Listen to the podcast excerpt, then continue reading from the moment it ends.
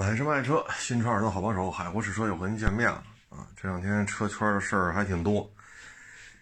嗯，先看了一个，就是广汽、克莱斯勒、菲亚特啊，这个合资企业可能悬的乎了啊。今后呢，可能克莱斯勒和菲亚特呢，主营业务就是进口啊，就进口车型。合资、国产这条路再次失败。因为早些年呢，有南京菲亚特，有北京吉普，啊，然后双方现在合作呢，出了广汽菲亚特克莱斯勒。这个失败呢，主要原因是什么呢？按理说，在国内啊，得 SUV 得天下，那克莱斯勒他们家倒腾这个，这不是手拿把抓、手手拿把掐的事儿吗？但是呢，它 SUV 出了不老少，啊，可是质量。嗯，油耗啊，这方面做的不是太理想啊。菲亚特呢，擅长小车。其实你看国内啊，它出那个三厢的叫什么来着？名字我都忘了，是叫悦翔还是叫什么来？其实大小啊，就跟朗逸啊、啊这个思域、轩逸啊、卡罗拉、宝来，就跟这差不多大。但是呢，人家月销啊多了五六万辆一个月，惨的一个月能卖个一两万辆，啊，就刚才说这一堆车啊，基本上卖的好的就这个状态。可以说说他这车也一点四 T，这混的可真是，那车好好疫情之前就好几年前就停产了，啊，也是质量问题。所以这两个品牌吧。就充分体现出意大利和 American 这两个国家的汽车产品在品控方面是值得值得反思的吧？啊，二手车也不保值，新车也卖不动，啊，所以现在这个企业就算告一段落，啊，以后呢就是进口，进口对于克莱斯勒来讲呢。嗯，目前看也就两款车吧，一个是大切，一个是牧马人。但是大切这车呀，在国内卖了，就这一版的啊，都超过十年了。这期间呢，换过一回变速箱，然后大灯啊、中网啊、内饰也做了些调整，啊，嗯，这确实是有过一次比较大的一个中期改款。但是这车到现在就这一代大切啊，在国内卖了超过十年了。还是这模样车，然后现在店内呢大量的库存，裸车三十多万，所以这车很难卖了。现在啊，他当年呢是跟上一代奔驰的 ML 啊，或者叫 GLE 啊，甭管叫什么吧，反正就那一代车，上一代奔驰的这个是和现在卖的大切合着干的，当时叫梅赛德斯克莱斯勒。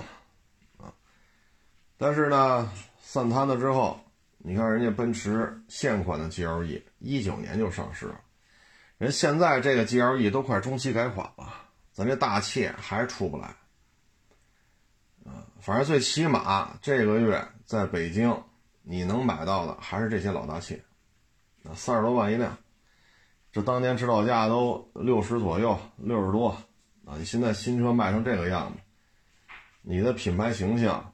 二手车保值率就没法看了，而且随着广汽菲亚特克莱斯勒散摊子，就对于克莱斯勒 4S 店来讲，没有什么车可卖了，你就剩下牧马人和大切了。大切又是现在这个状态，牧马人，牧马人这车注定它就不是一走量的车呀，对吧？你说像 Q 五、叉三、GLC 啊，说一个月卖个一万来台。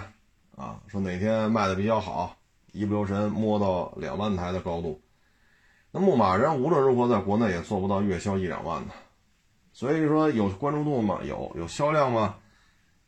你只能说在个性化车型里还可以，但是对于四 S 店来讲，你你这么低的一个销售量能不能维持？广汽菲亚特克莱斯勒最辉煌的时候呢，比如一六一七。当时国内的经销商超过四百家，现在呢一百大几十家。可以说最近这三四年吧，四五年，它的四 S 店的数量吧直线下滑，啊，从四百家或者四百家多一点，到现在一百大。也就是说，现在经销商数量只有五六年前的百分之四十，啊，百分之四十或者百分之三十五，啊，就经销商大量的关停并转。未来的发展呢？第一，大切什么时候换代？啊，第二，你牧马人这走量，牧马人这个量能不能维持四 S 店的这种运营成本？你现在只能说，四 S 店还有大量的什么指南指南者呀，啊自由侠呀，啊什么自由光啊，啊各种牧马人，各种切诺基，你还可以通过这些维修，还能维持一个量，但是新车的销量应该说是指不上了，啊，至于说菲亚特的新车销量，现在菲亚特在国内啊叫得上价的，咱就说二手车啊，只有菲亚特五百。嗯，当然这车也不可能走量，这是一个纯个性化的车型。啊，你只是菲亚特五百一个月卖两万台，这也不现实，所以没有什么可卖的。这对于克莱斯勒经销商来讲，未来的日子会很难。存量车型的售后能支撑一部分售后的利润，但是新车的销售利润会越来越低。啊你像有些特供车，像大指挥官，就国产的这个，如果这个企业散摊子了，大指挥官的零配件怎么办？对吧？你不像说菲亚特五百啊，牧马人、大切、自由光啊，它最最起码它海外还有这车啊，你国内买不着了，海外你还有渠道可以找。那像大指挥官呢，这算是一特供车呀，本身也没卖多少辆。也没卖多少年，它不像朗逸，这是特供车吗？是。人家销售量，我我前天看一数据，是过五百万辆了吧？朗逸，啊，当然这数我没核实啊，不见得说的对。这是特供车，但是它在国内的保有量，如果说啊超过五百万，那零配件你也不用操心啊，副厂件有的是。它基数太大了，你就说我说多了，三百万辆保有量。那副厂件你也不用操心，它基数很大，但是大切诺基不是不是说错是大指挥官啊，就是国产的啊，就这玩意儿，你上美国定价这定得着吗？所以这事儿很难办了，这事儿啊，嗯，这个对于整个吉普品牌，这个目前车型的保值率会是一个断崖式的进一步下调。啊唉，内卷的时代，有些车企注定就会退出，没有办法，强者恒强，弱者恒弱。在一个高速扩张的时代，比如说一四年、一五年、一六年、一七年，那谁进来霍楞霍楞都能挣俩钱你看众泰火吧，就那会儿，对吧？啊。广汽菲亚特克莱斯勒一五一六一七也火吧？北京现代、长安福特、长安福特差一丢丢就够到年销百万了。北京现代一百多万，这不都是那几年吗？一五一六一七一八，中国汽车市场、中国经济、股票的价格、房地产的价格，哈家伙，通盘都在扩张。唉，但是现在舞台呢快速收缩。你看今年上半年。雷克萨的日子都不好过，啊，雷克萨的车很难再加价了。你包括 ES，销量掉的厉害，啊，销量掉的厉害。说完这个呢，再说说昨天卡迪，啊，又上热搜了。这倒不是说出什么新车了，啊，这是因为他那个四 S 店的一个试用期的员工。啊让人女孩父母跑四 S 店里把他给打了一顿。唉，这什么原因呢？说是找了个女朋友啊，岁数太小，然后父母家就不干了。具体细节咱就不说了，因为牵扯到未成年人啊。哎呀，这本人车市又萧条，你再弄点这事儿出来，哎，反正这个这挨打的小伙子岁数也不大，说是才十九岁，但是你成年了呀，这小伙子成年了呀，这女孩未成年呀。说到这个吧，就想起看中央七有一节目挺好的，那节目中央七叫什么来着？是我们来当兵还是还是叫什么来？名字没记住。他就是什么呢？找一些小孩儿，有十三四的，有十四五的，找一些小孩儿，大概也就是初中吧，初中这个年龄段啊，或者高一。然后呢，去咱们国家的一些军事基地啊，比如说您这波啊，参加的是防爆，怎么埋地雷，怎么挖地雷，怎么扫雷啊？那一波呢，可能就是一些战术训练，啊，比如说九人一组，啊，三人九人为一班，三个人为一小组，三三制，怎么在进行山地当中进行这种互相掩护的这种推进，啊，等等等等，我觉得这挺好的，一开始来吧，哎呀，这个不吃，那个不喝，哎呀，太阳晒了不行，啊。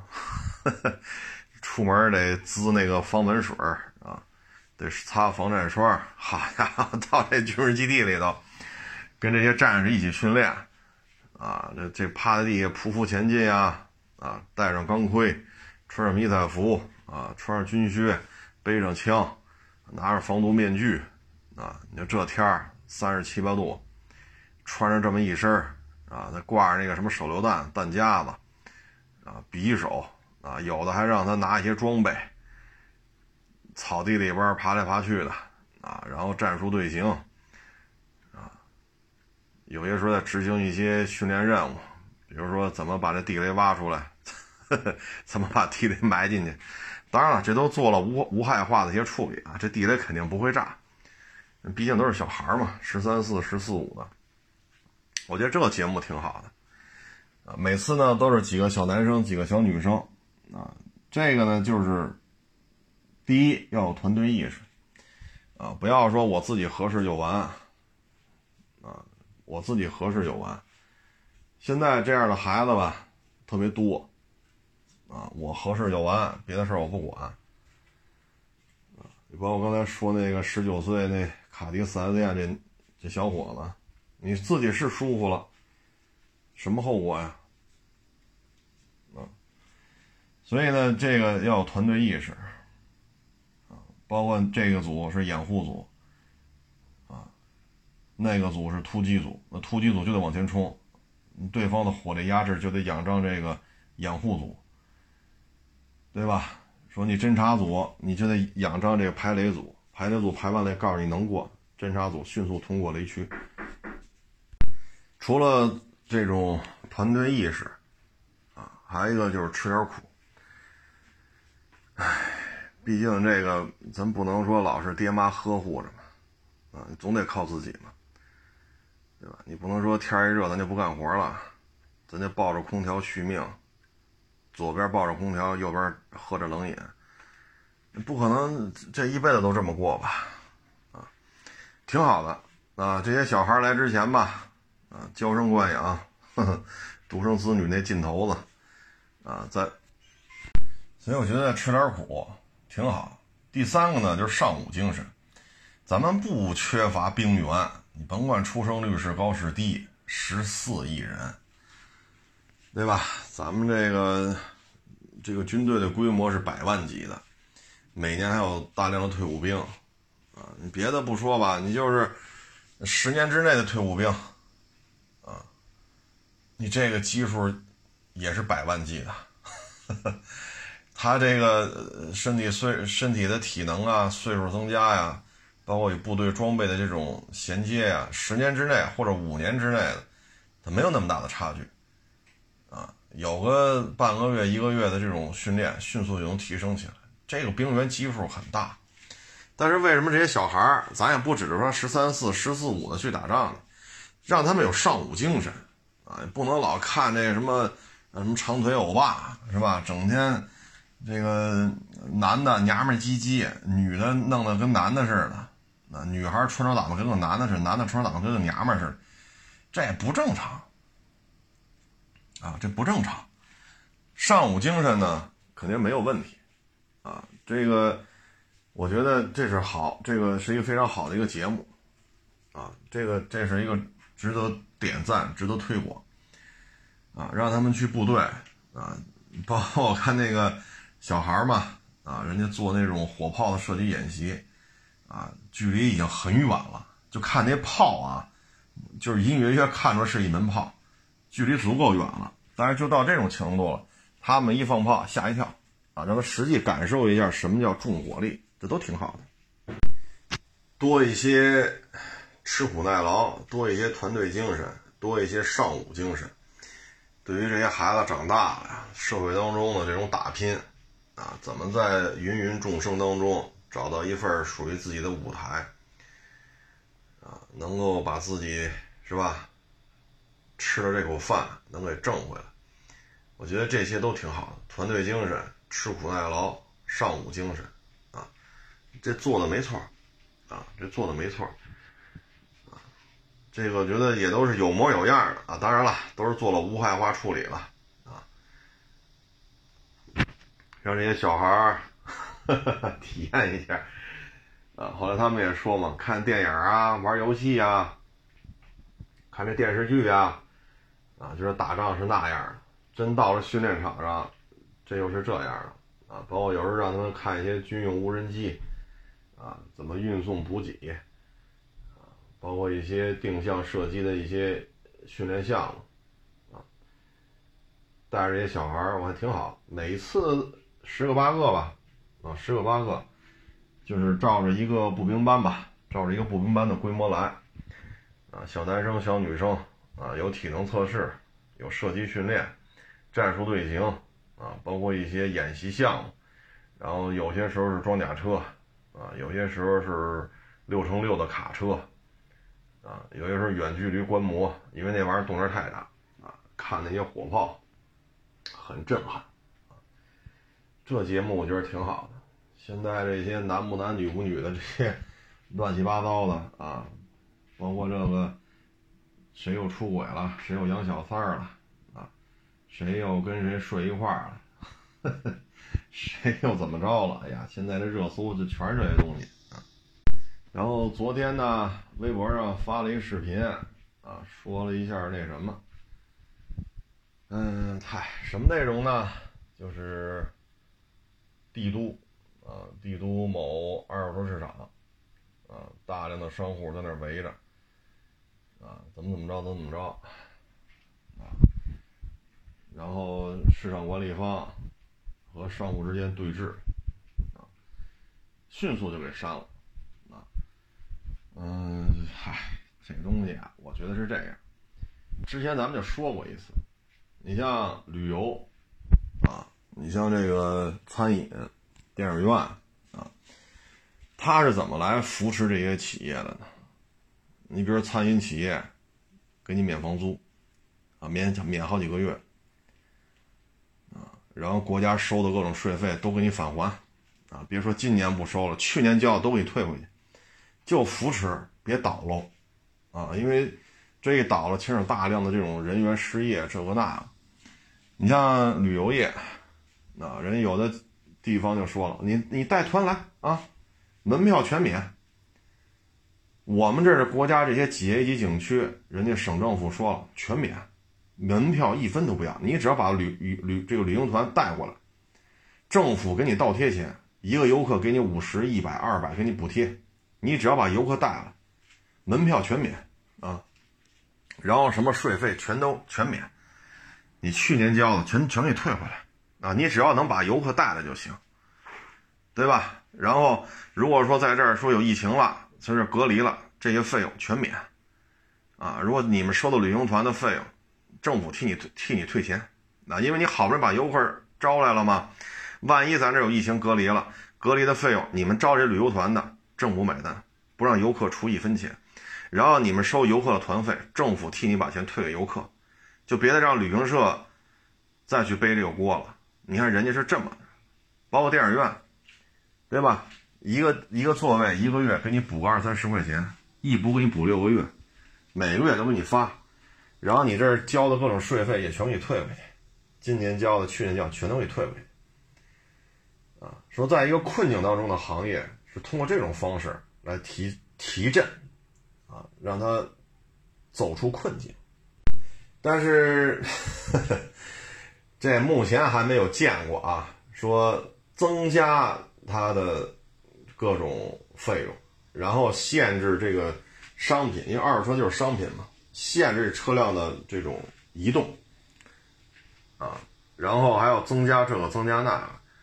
目前没有见过任何一个行业是通过限制商品流动，同时增加各种费用。啊，当然这是传闻啊，我说也都是传闻啊。还没有一个行业是通过这种方式让它走出困境，让它振兴。啊，就像刚才我们说的旅游、餐饮啊、电影院啊，所以咱们这个是跟，哎，我也只能说到这儿。有些人呢，对二手车他就是有成见，啊，或者说你在这家车行吃过亏，所有的二手车都是傻叉。那好了，现在大量的车行关门了，大量的车行不干了，你车卖谁去？你的车卖谁去？你卖四 S 店没问题，置换去嘛。四 S 店一看没有车商找他了，过去合作的车商都不干了，现在收车价给的巨低，低到什么程度？一七年的 A 六 Allroad 二十，你嫌低？为什么呀？过去跟他合作的这些花乡亚市的车行不干了，没人接了，那四 S 店又处理不了。那一七年的 A 六 Allroad 三点零 T 怎么聊他也不能聊到二十，人就这价，爱卖不卖，不卖拉倒，趁早别卖给我。这回你嘴上痛快了，卖车的时候痛快吗？卖的时候痛快吗？对吧？包括现在你说去置换去，像这个一七年的途乐，原车漆不到十万公里，带记录还挺好的，四 S 店给多少？二十五。我说这途乐都这么不值钱了吗？没人接。过去合作的车行都不收车了，现在都想着法子怎么怎么闹。啊，怎么折腾？人没心思收你这车了，那那四 S 店也处理不了，二十五。那这会儿您这骂了半天二手车行都是骗子，现在你卖车的时候你怎么办？所以这个经济下行之下啊，很多这个不存在或者说过去都不叫事儿的事儿，现在就爆发了，啊，就会出现这种那种的冲突。矛盾啊！如果说您这解决问题的人，您是说您是有编制的，对吧？您要是这级那级的啊，正正处副处这个那，您再说点官话，打点官腔那这矛盾会进一步激化啊！所以现在这问题就就就就是这么一个现状啊！哎，这说什么好呢？啊，你说这，你像去年，呃，咱别去年，从疫情之之疫情以来吧，这两年半，二零年上半年，啊，你买房的，东城、西城、朝阳的大部分地区，海淀，包括石景山，啊，包括昌平的回龙观天通苑。基本上，这房价都涨了。还有亦庄啊，过去亦庄归大兴，现在那一片叫经开区了啊。有一部分过去通建的，有一部分大兴的，现在合并了叫经开区啊。就这些，现在可以说都涨得很很厉害啊，很厉害啊。但是呢，到了二一年，这个房价涨得太猛了，所以政策就调控。包括买房的这个贷款，且批不下来呢，啊，三四个月的流程走不下来，所以二手房的交易量一下下来住房不炒，没错啊，所以去年下半年房子就这个交易交易量啊就被抑制住了。那转过年来呢，各大的这个房地产开发商资金链绷不住了啊，所以现在这个 这个烂尾房那事儿，就充分的就是一个后知后觉的一个展现啊。那现在呢？又开始扶持这个新房的销售，所以这个只能说顺势而为，啊，什么曲儿唱什么调什么调弹什么曲儿，这是相辅相成的，有高就有低，有低就有高，啊，嗯，像北京这个新房的销售速度现在明显下来，我给大家分享一组数据，今年上半年。啊嗯，北京房屋竣工就新房啊，这肯定是新房。今年上半年，北京房屋竣工面积同比下降二十七点五，住宅类下竣工下降十九点二，办公类房子在增加，就商品房之类的啊，或者说一些商业地产，比如说这个类似于大悦城啊啊，这种。嗯，目前看，现在这个状态吧，嗯，怎么说呢？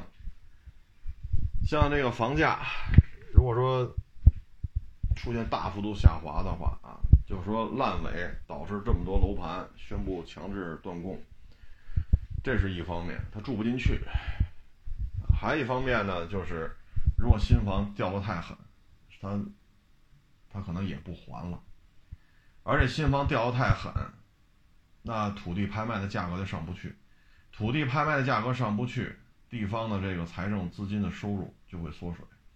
咱先不说修马路啊，啊，弄绿弄这个绿化呀，埋电线杆子、装路灯啊，对吧？咱就不说什么敬老院、医院，啊，咱就不说这些公公，包括公共汽车、地铁啊，他这些有编制的人收入也会下降。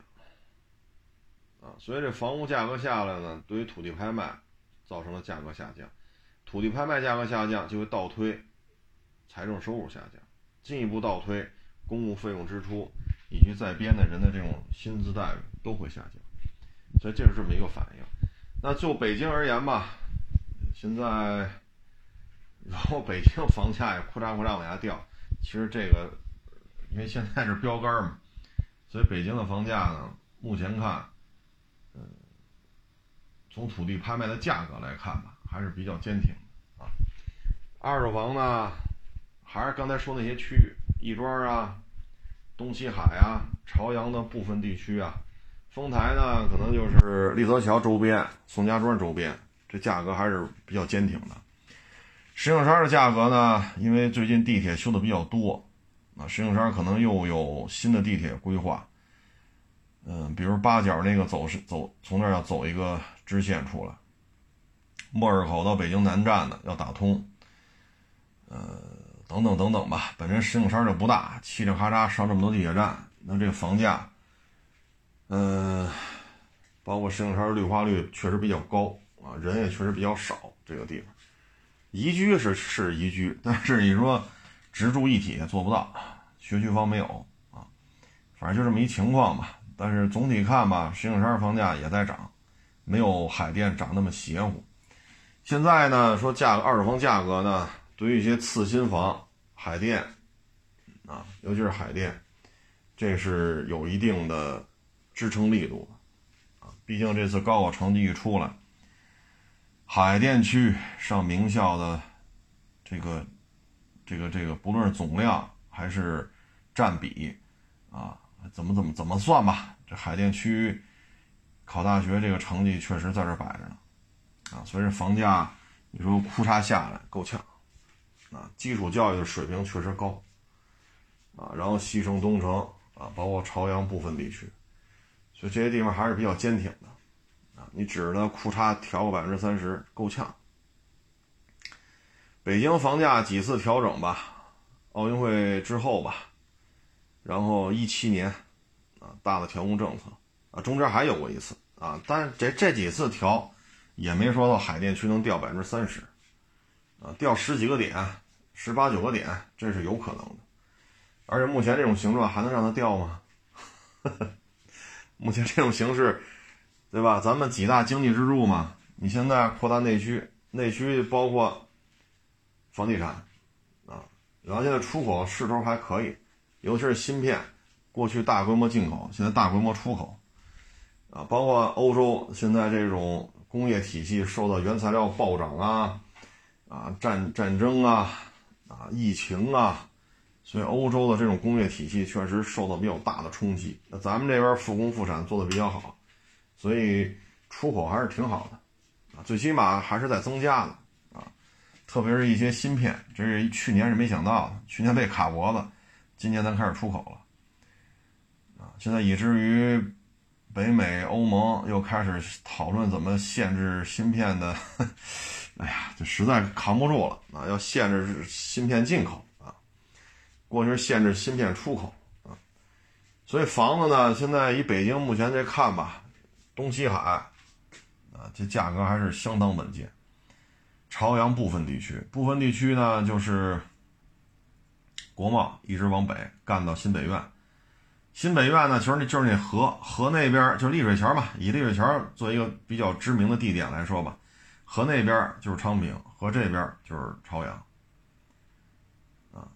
丽水桥往东一点嘛，就是新北苑、老北苑，啊，所以就这一片嘛，朝阳这一片还是挺稳健的，啊，望京，啊，唉，但是现在主要就是消费疲软嘛，啊，这个就是你像北京，你像树村啊，真是秒光，啊，还有北四环那什么学府，秒光，啊，所以有钱的呢，确实有钱，啊，像这种楼盘。单价一千五百万以下的房子，像树村两千万以下的都没有。那个北四环的学府一千五百万以下的也非常少。所以你这种房的总价这确实不低了啊，秒光，这都是秒光。所以呢，这房产呢，有钱人还是有钱啊，尤其像树村那价格以它那位置，包括这北四环这什么学府。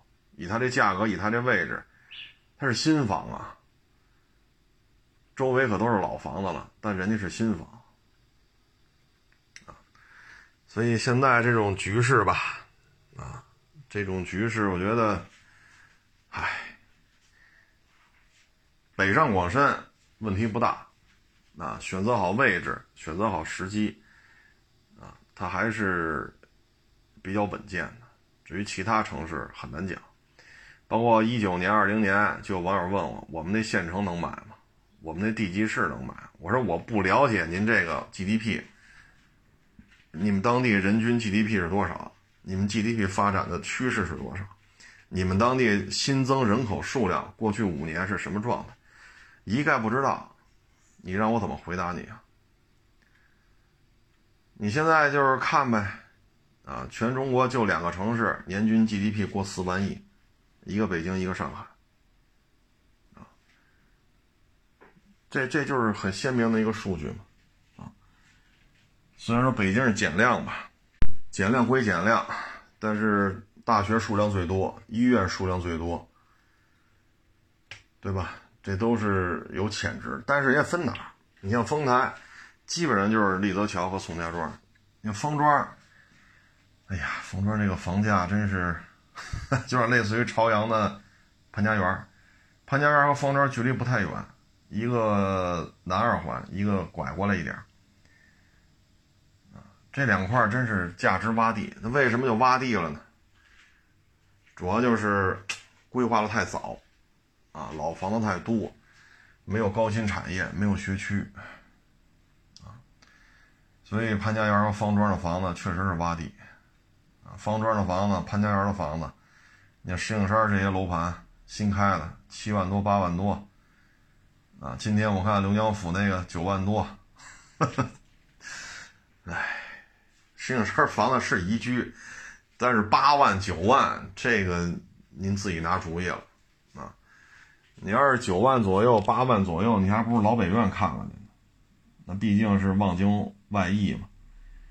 横向的话，去西二旗距离也不算太远。啊，往是过了五环就是望京，你还不如看看那老北院呢。啊，你八万九万，你要是说天通苑、回龙观，哎，你要是八九万的预算，那您是不是横着走了就得？对吧？所以这东西具体问题具体分析吧，啊。然后这两天这个造车新势力啊，他们那个悬挂出问题的事儿越闹越大啊。一开始那测试视频呢，不是也就上线了个把小时给下架了。接下来呢，又出现这个行走过程当中，这又出问题了。最后给的答复是九十公里的速度过二十厘米深的沟，啊，然后导致怎么怎么着，唉，然后说这车呢是试装车啊，强度什么都不够，啊，不是量产车，就这种解释吧，过于牵强了，过于牵强了。你这车都能上牌了，啊，你这还说是试装车吗？你给媒体大规模测试了，你，你这车要是说去年试，那去年试的可能就是试装车，那现在这车展车已经摆到你的经销商店里边了，交钱就可以定了呀。那你现在还说是试装车，这么说也不合适。再一个，九十厘米过二十厘米的沟，这马路上真有二十厘米的沟，这市政是不是都得受到追责呀？你这马路上怎么弄的？所以有些时候呢，我们觉得这个该怎么解释呢？我觉得啊，缺乏汽车设计，缺乏制造汽车，缺乏这些方这些方方面面的经验，你就是一个经验不足的造车新势力，这是客观事实啊！你不能说因为。您能抄抄，您能请得动这些车圈的大 V，您能实现流量的这种控制，然后你这车就生产研发这个过程就很有经验了。不能这么聊吧？啊，你不能这么聊。你像 LC 三百这车，差不多是两千年吧，啊，开始发售的。一七年、一八年的时候，咱们在节目当中就说过。当时 LC 三百已经在非洲进行以年度、以年为单位的时间周期，在非洲进行大规模路试。你看，非洲进行大规模入市，欧洲啊、美洲啊，包括咱们这儿，LC 三百进行路试，可是有些年头了，一七年、一八年都多少年前的事儿。那您这车路试跑了多少年？所以这就是客观事实。但是现在呢，就是呵 呵可能他买了他的股票了啊，所以你要这么说影响他股价，那他不干，他跟你拼命。有了呢，可能是拿人钱财替人消灾啊；有了呢，可能是车主，虽然买的是其他的车吧。你要说这企业经验不足。那他就不爱听了，啊，所以这个事情呢，唉，没办法，谁愿买谁买吧，啊，反正国家说了这车能上牌，那您就买，对吧？说您自己的钱爱买什么买什么，管得着吗？那谁也管不着，可以合法上牌的车，你爱买什么买什么呗。当然就这事儿呢，我只能说之前吹的牛吹得太大啊。这个整个车圈啊，除了劳斯莱斯，除了宾利，没有没有对手了啊！之前话说太大，你可以说为了控制流量啊，来进行影响股价，影响你的知名度啊，让风投感觉怎么怎么着啊，对得起资本。你说这些咱都能理解，但是这个缺乏经验的问题，这是。跟流量控制没有关系，啊，没有关系，啊，你包括这个福建号，啊，这么大一航母，咱也控制流量，咱也请一堆车圈大 V 去吹去。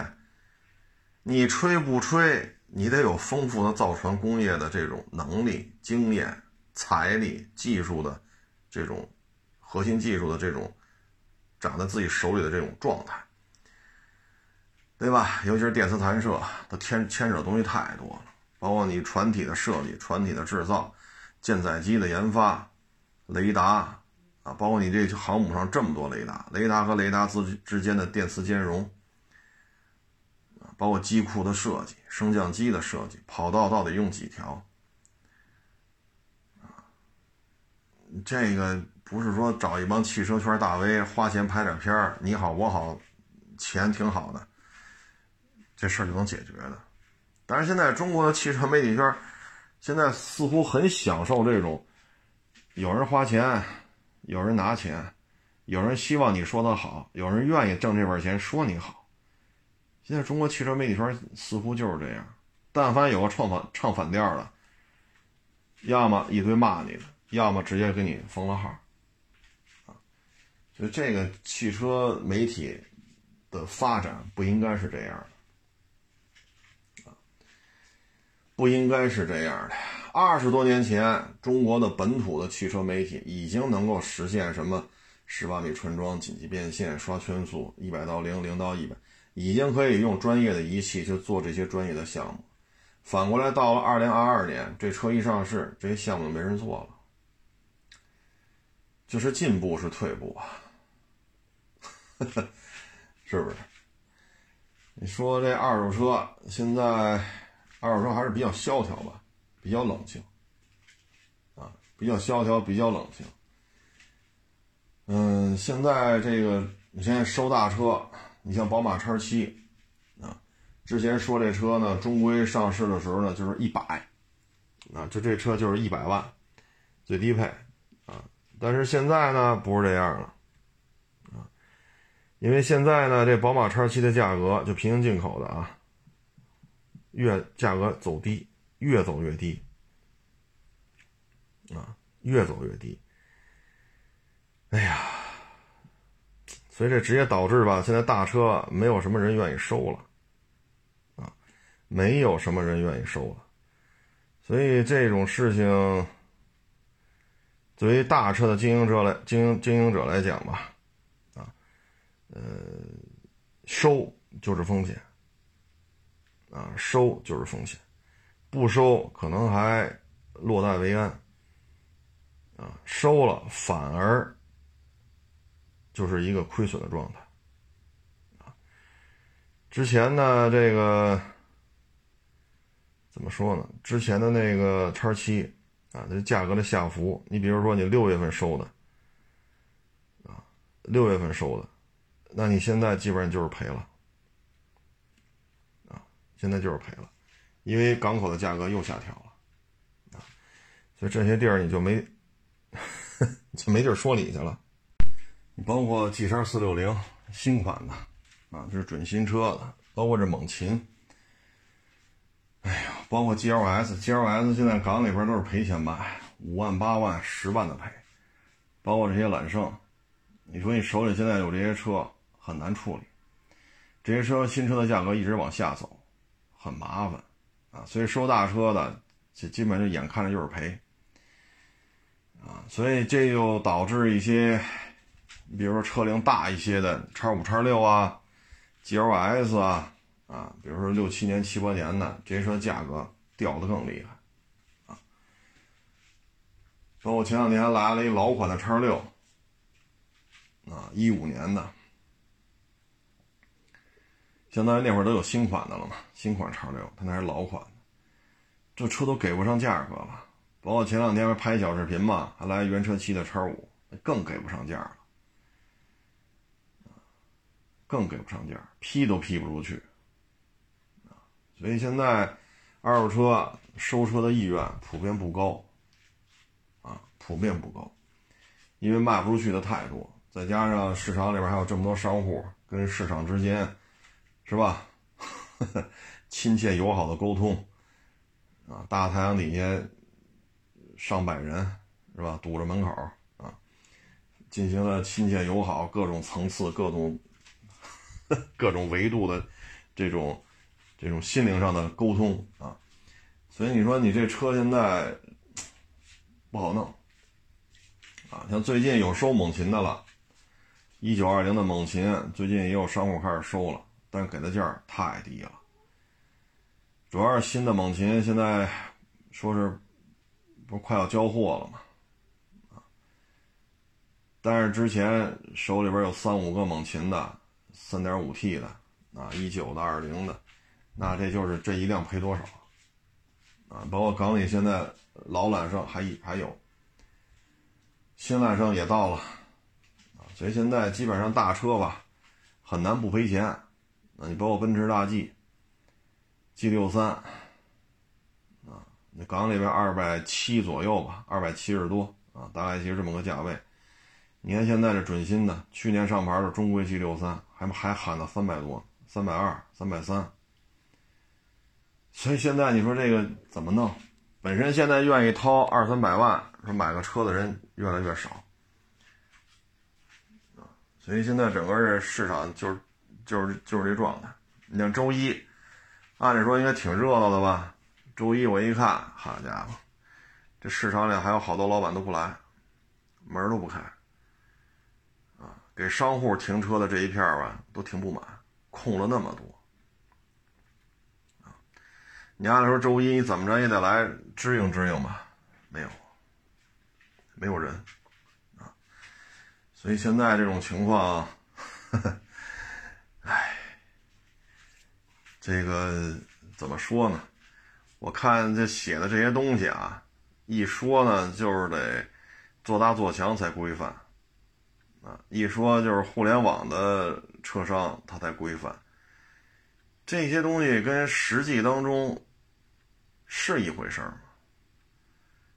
互联网车车企引发这些纠纷，只有互联网平台才干得出来。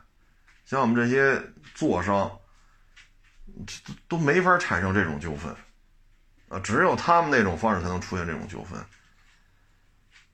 你说，所以现在我觉得，这个发展方向和市场当中实际的动态，这之间是有一些距离的。啊，这是有一些距离的，所以才会产生这么多亲切友好的沟通，啊，灵魂的碰撞，啊，为什么呢？对吗？所以你说，说话说得上话的，对吧？说得上话的，这个那个的，人家不验车，他也不会，收不了车，卖不了车，验车的钱、收车的钱、卖车的钱挣不了，所以理解二手车吗？理解不了。那他们有话语权呢，那出那招跟市场当中就是有脱节，那所以你才才会出现现在这种状态，别的行业要振兴都是降低各种支出，给予各种补助，啊，你现在呢反过来了，商品的这种就就相当于就就定在这儿了，动不了，啊，这动不了，然后可能。传闻的各种这个大哥，还有还要增加一些支出，所以这个，唉，前两天跟德刚还聊呢，就是他他又回日本了。德刚前日子回国了，待了几个月，这两天德德刚又回日本了，我们还聊了会儿呢，啊，你看岛国这二手车，就他那汽修嘛，他不是有一汽修的执照？连汽修的行业协会，他们那儿调那个马自达一个什么什么车的那个气门正时，跟那配正时呢。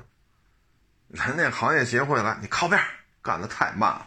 西服一脱，衬衫那个袖子往上一一一挽，领带一摘，人家咔咔干，干完了倍儿快。马达这台机器的配正时配的又快又好，然后啪一洗手，人干完了，你试试吧，活干的倍儿漂亮。你看人家那是什么？你再看咱们这，所以就会出现这种，就会出现现在这种问题。只不过出了什么问题，我这也不能说，说了可能这号都没了。但是现状就是这样嘛，啊，就是这样，啊，有些时候到了你想听什么我就说什么，我你我说话你爱听，所以我就能我就能领这份工资。你真一脚把他踢出去，你说你挣验车的钱去挣不了，挣收车的钱挣不了，你挣卖车的钱卖不了，收不了卖不了验不了，那只能在这说好话呗。你爱听什么我说什么。你所以现在就就就是出现这种这种这种，是吧？唉，反正这东西就是干一天算一天，呵呵这真是干一天算一天。这现在都是包括我们这些同行也都聊，啊，这都随时做好准备退出，随时准备就就别干了，因为不是我们不想干，而且很多事情不是我们所能决定的，啊，不是我们所能决定。你看，今天我看微博上还说，那这个那那二手车行、二手车贩子都是大骗子。那现在好了，很多车行不收车了，很多车行主动关门了，很多车行上百人去做心灵的 跟市场管理方亲切友好的沟通去了。你这一七年的 all road 就给你二十，四 S 店就给二十，为什么呀？没有没有车贩子来接了，没有人骗你了，你就给他吧，二十。对吧？那途乐就给二十五，多好啊！二零年的致炫就给四万，二零年上牌，小几万公里，原漆、原玻璃、原胎，全程电保，自动挡，一点五，四万块钱，你干吗？你不干，车贩子好多不干了，四 S 店没人来接车了，你接着骂，退出的人越来越多。你接着骂吧，骂到最后可能可能一八年的欧洲的四 S 店也就给你二十五了，你接受不了，你接受不了，你别接受啊，你别骂呀，对吧？所以现在这种，嗨，点到为止啊，点到为止，说多了都是事儿啊。现在呢，总体看吧，是需要提振消费的信心啊，消费的信心现在是最稀缺的。啊，主要是两年多了，各行各业都受到影响，收入都在下降。然后呢，出现一些，比如烂尾烂尾房啊，有的说一百五十个楼盘，有的说二百个楼盘，这业主集体宣布，这个这个就强制停停止支付房贷啊，这对消费信心的打击是非常厉害的。如果新房卖不出去，财政拿不着钱。啊公共建设，比如说医院，比如说养老院，比如说修地铁，比如说公共汽车的更新，这都需要钱。然后这个消费信心的提振呢，它需要一个过程，啊，需要一个过程。包括刚才咱们说了，有些地方政府就说了，凡是你到我这儿来旅游的，门票全免，然后呢。如果我们这儿出现疫情了，需要隔离，你报旅游团来的，全给你免费，不收你钱，隔离也是免费的，然后把团费都送，都给你退回去，一分不少。比如说十天的旅游团，你玩了九天了，说明天准备撤了，哎，隔离了，那这团费一分不少的退给你，你来玩就行。你看人家这个真的是给政策，然后旅游团带一团来，门票全免。每个团政府还给这个旅行社一人给个一百二百的补助，就是希望什么呢？能赚起来。你旅游团也好，导游也好，景区也好，包括相关的酒店、饭店，相关的这些大巴车，对吧？然后包括相关的这些什么旅游品这些商店，这是一个产业链呢。所以他现在很多政府就是这么这么来补贴，就就。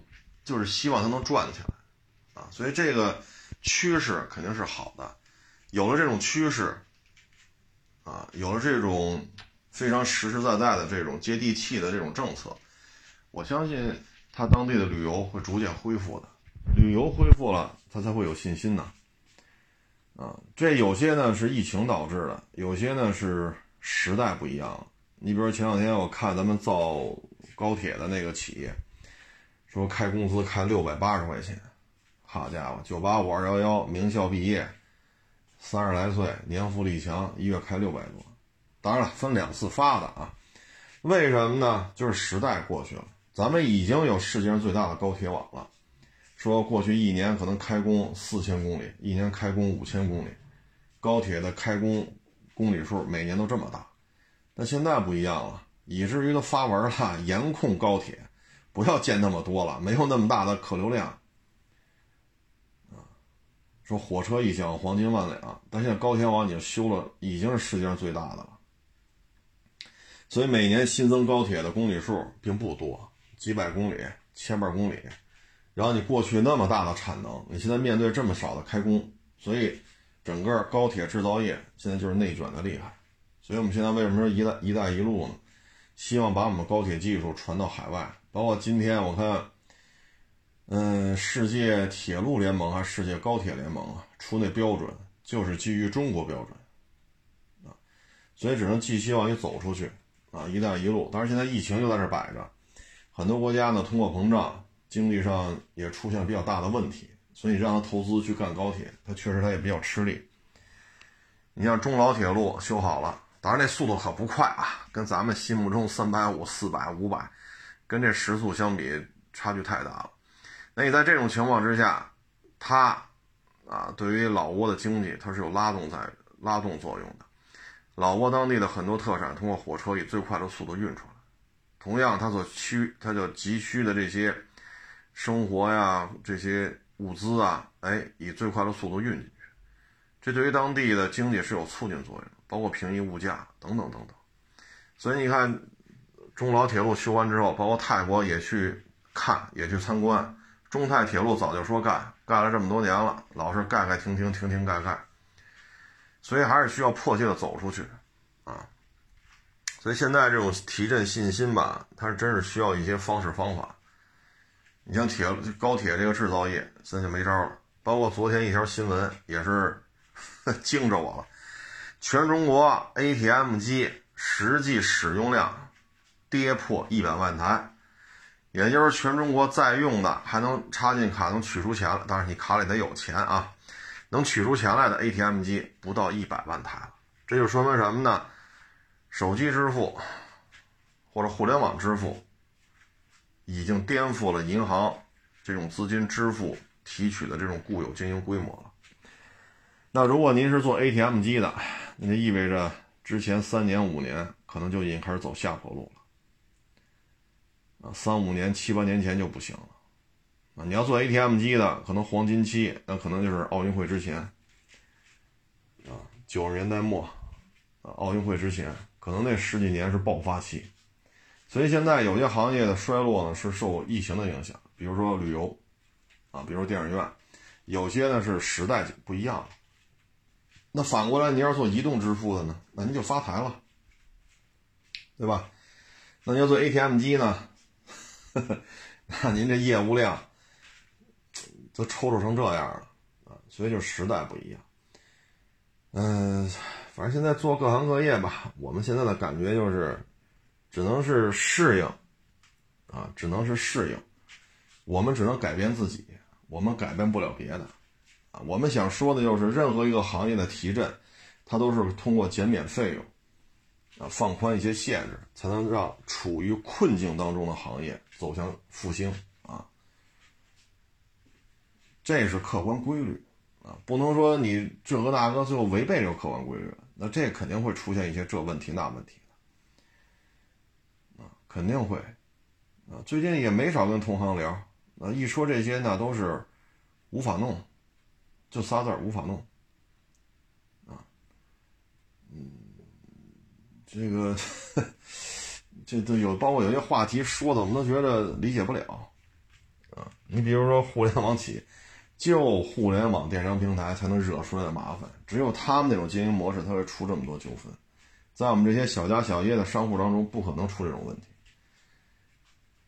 这还鼓励呢，那就鼓励呗，对不对？咱们支持啊，这咱能说什么呀？对吧？哎，所以这个哥几个也聊嘛，这都得做好思想准备啊，不行了就不干了。这能力有限啊，这能力有限，咱也扎不来风头啊。说咱扎十个亿美金，那咱也干呀，是不是？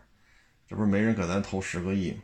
啊，只能说自己能力不行，啊，总的环境吧就是这样啊，就是看适应能力吧，啊，适应不了呢，那就说明自己该退出这个行业了，啊，因为咱也不会那么聊，咱也不会那么的说话，啊，说，呃，不会验车，不会收车，不会卖车，啊，咱还能在二手车二手车圈里混个一官半职呢。啊，吃香的喝辣的，全中国到处检查工作去，咱也没这两下子，咱怂啊，所以这个东西只能是，呃，适应。我们能做的就是改变自己啊，去适应啊。我们也不希望说这么多人去做心灵的沟通，何必呢？何必呢？对吧？哎，行了，是不多聊了啊。谢谢大家支持，下方长，欢迎关注我新浪微博海阔试车手。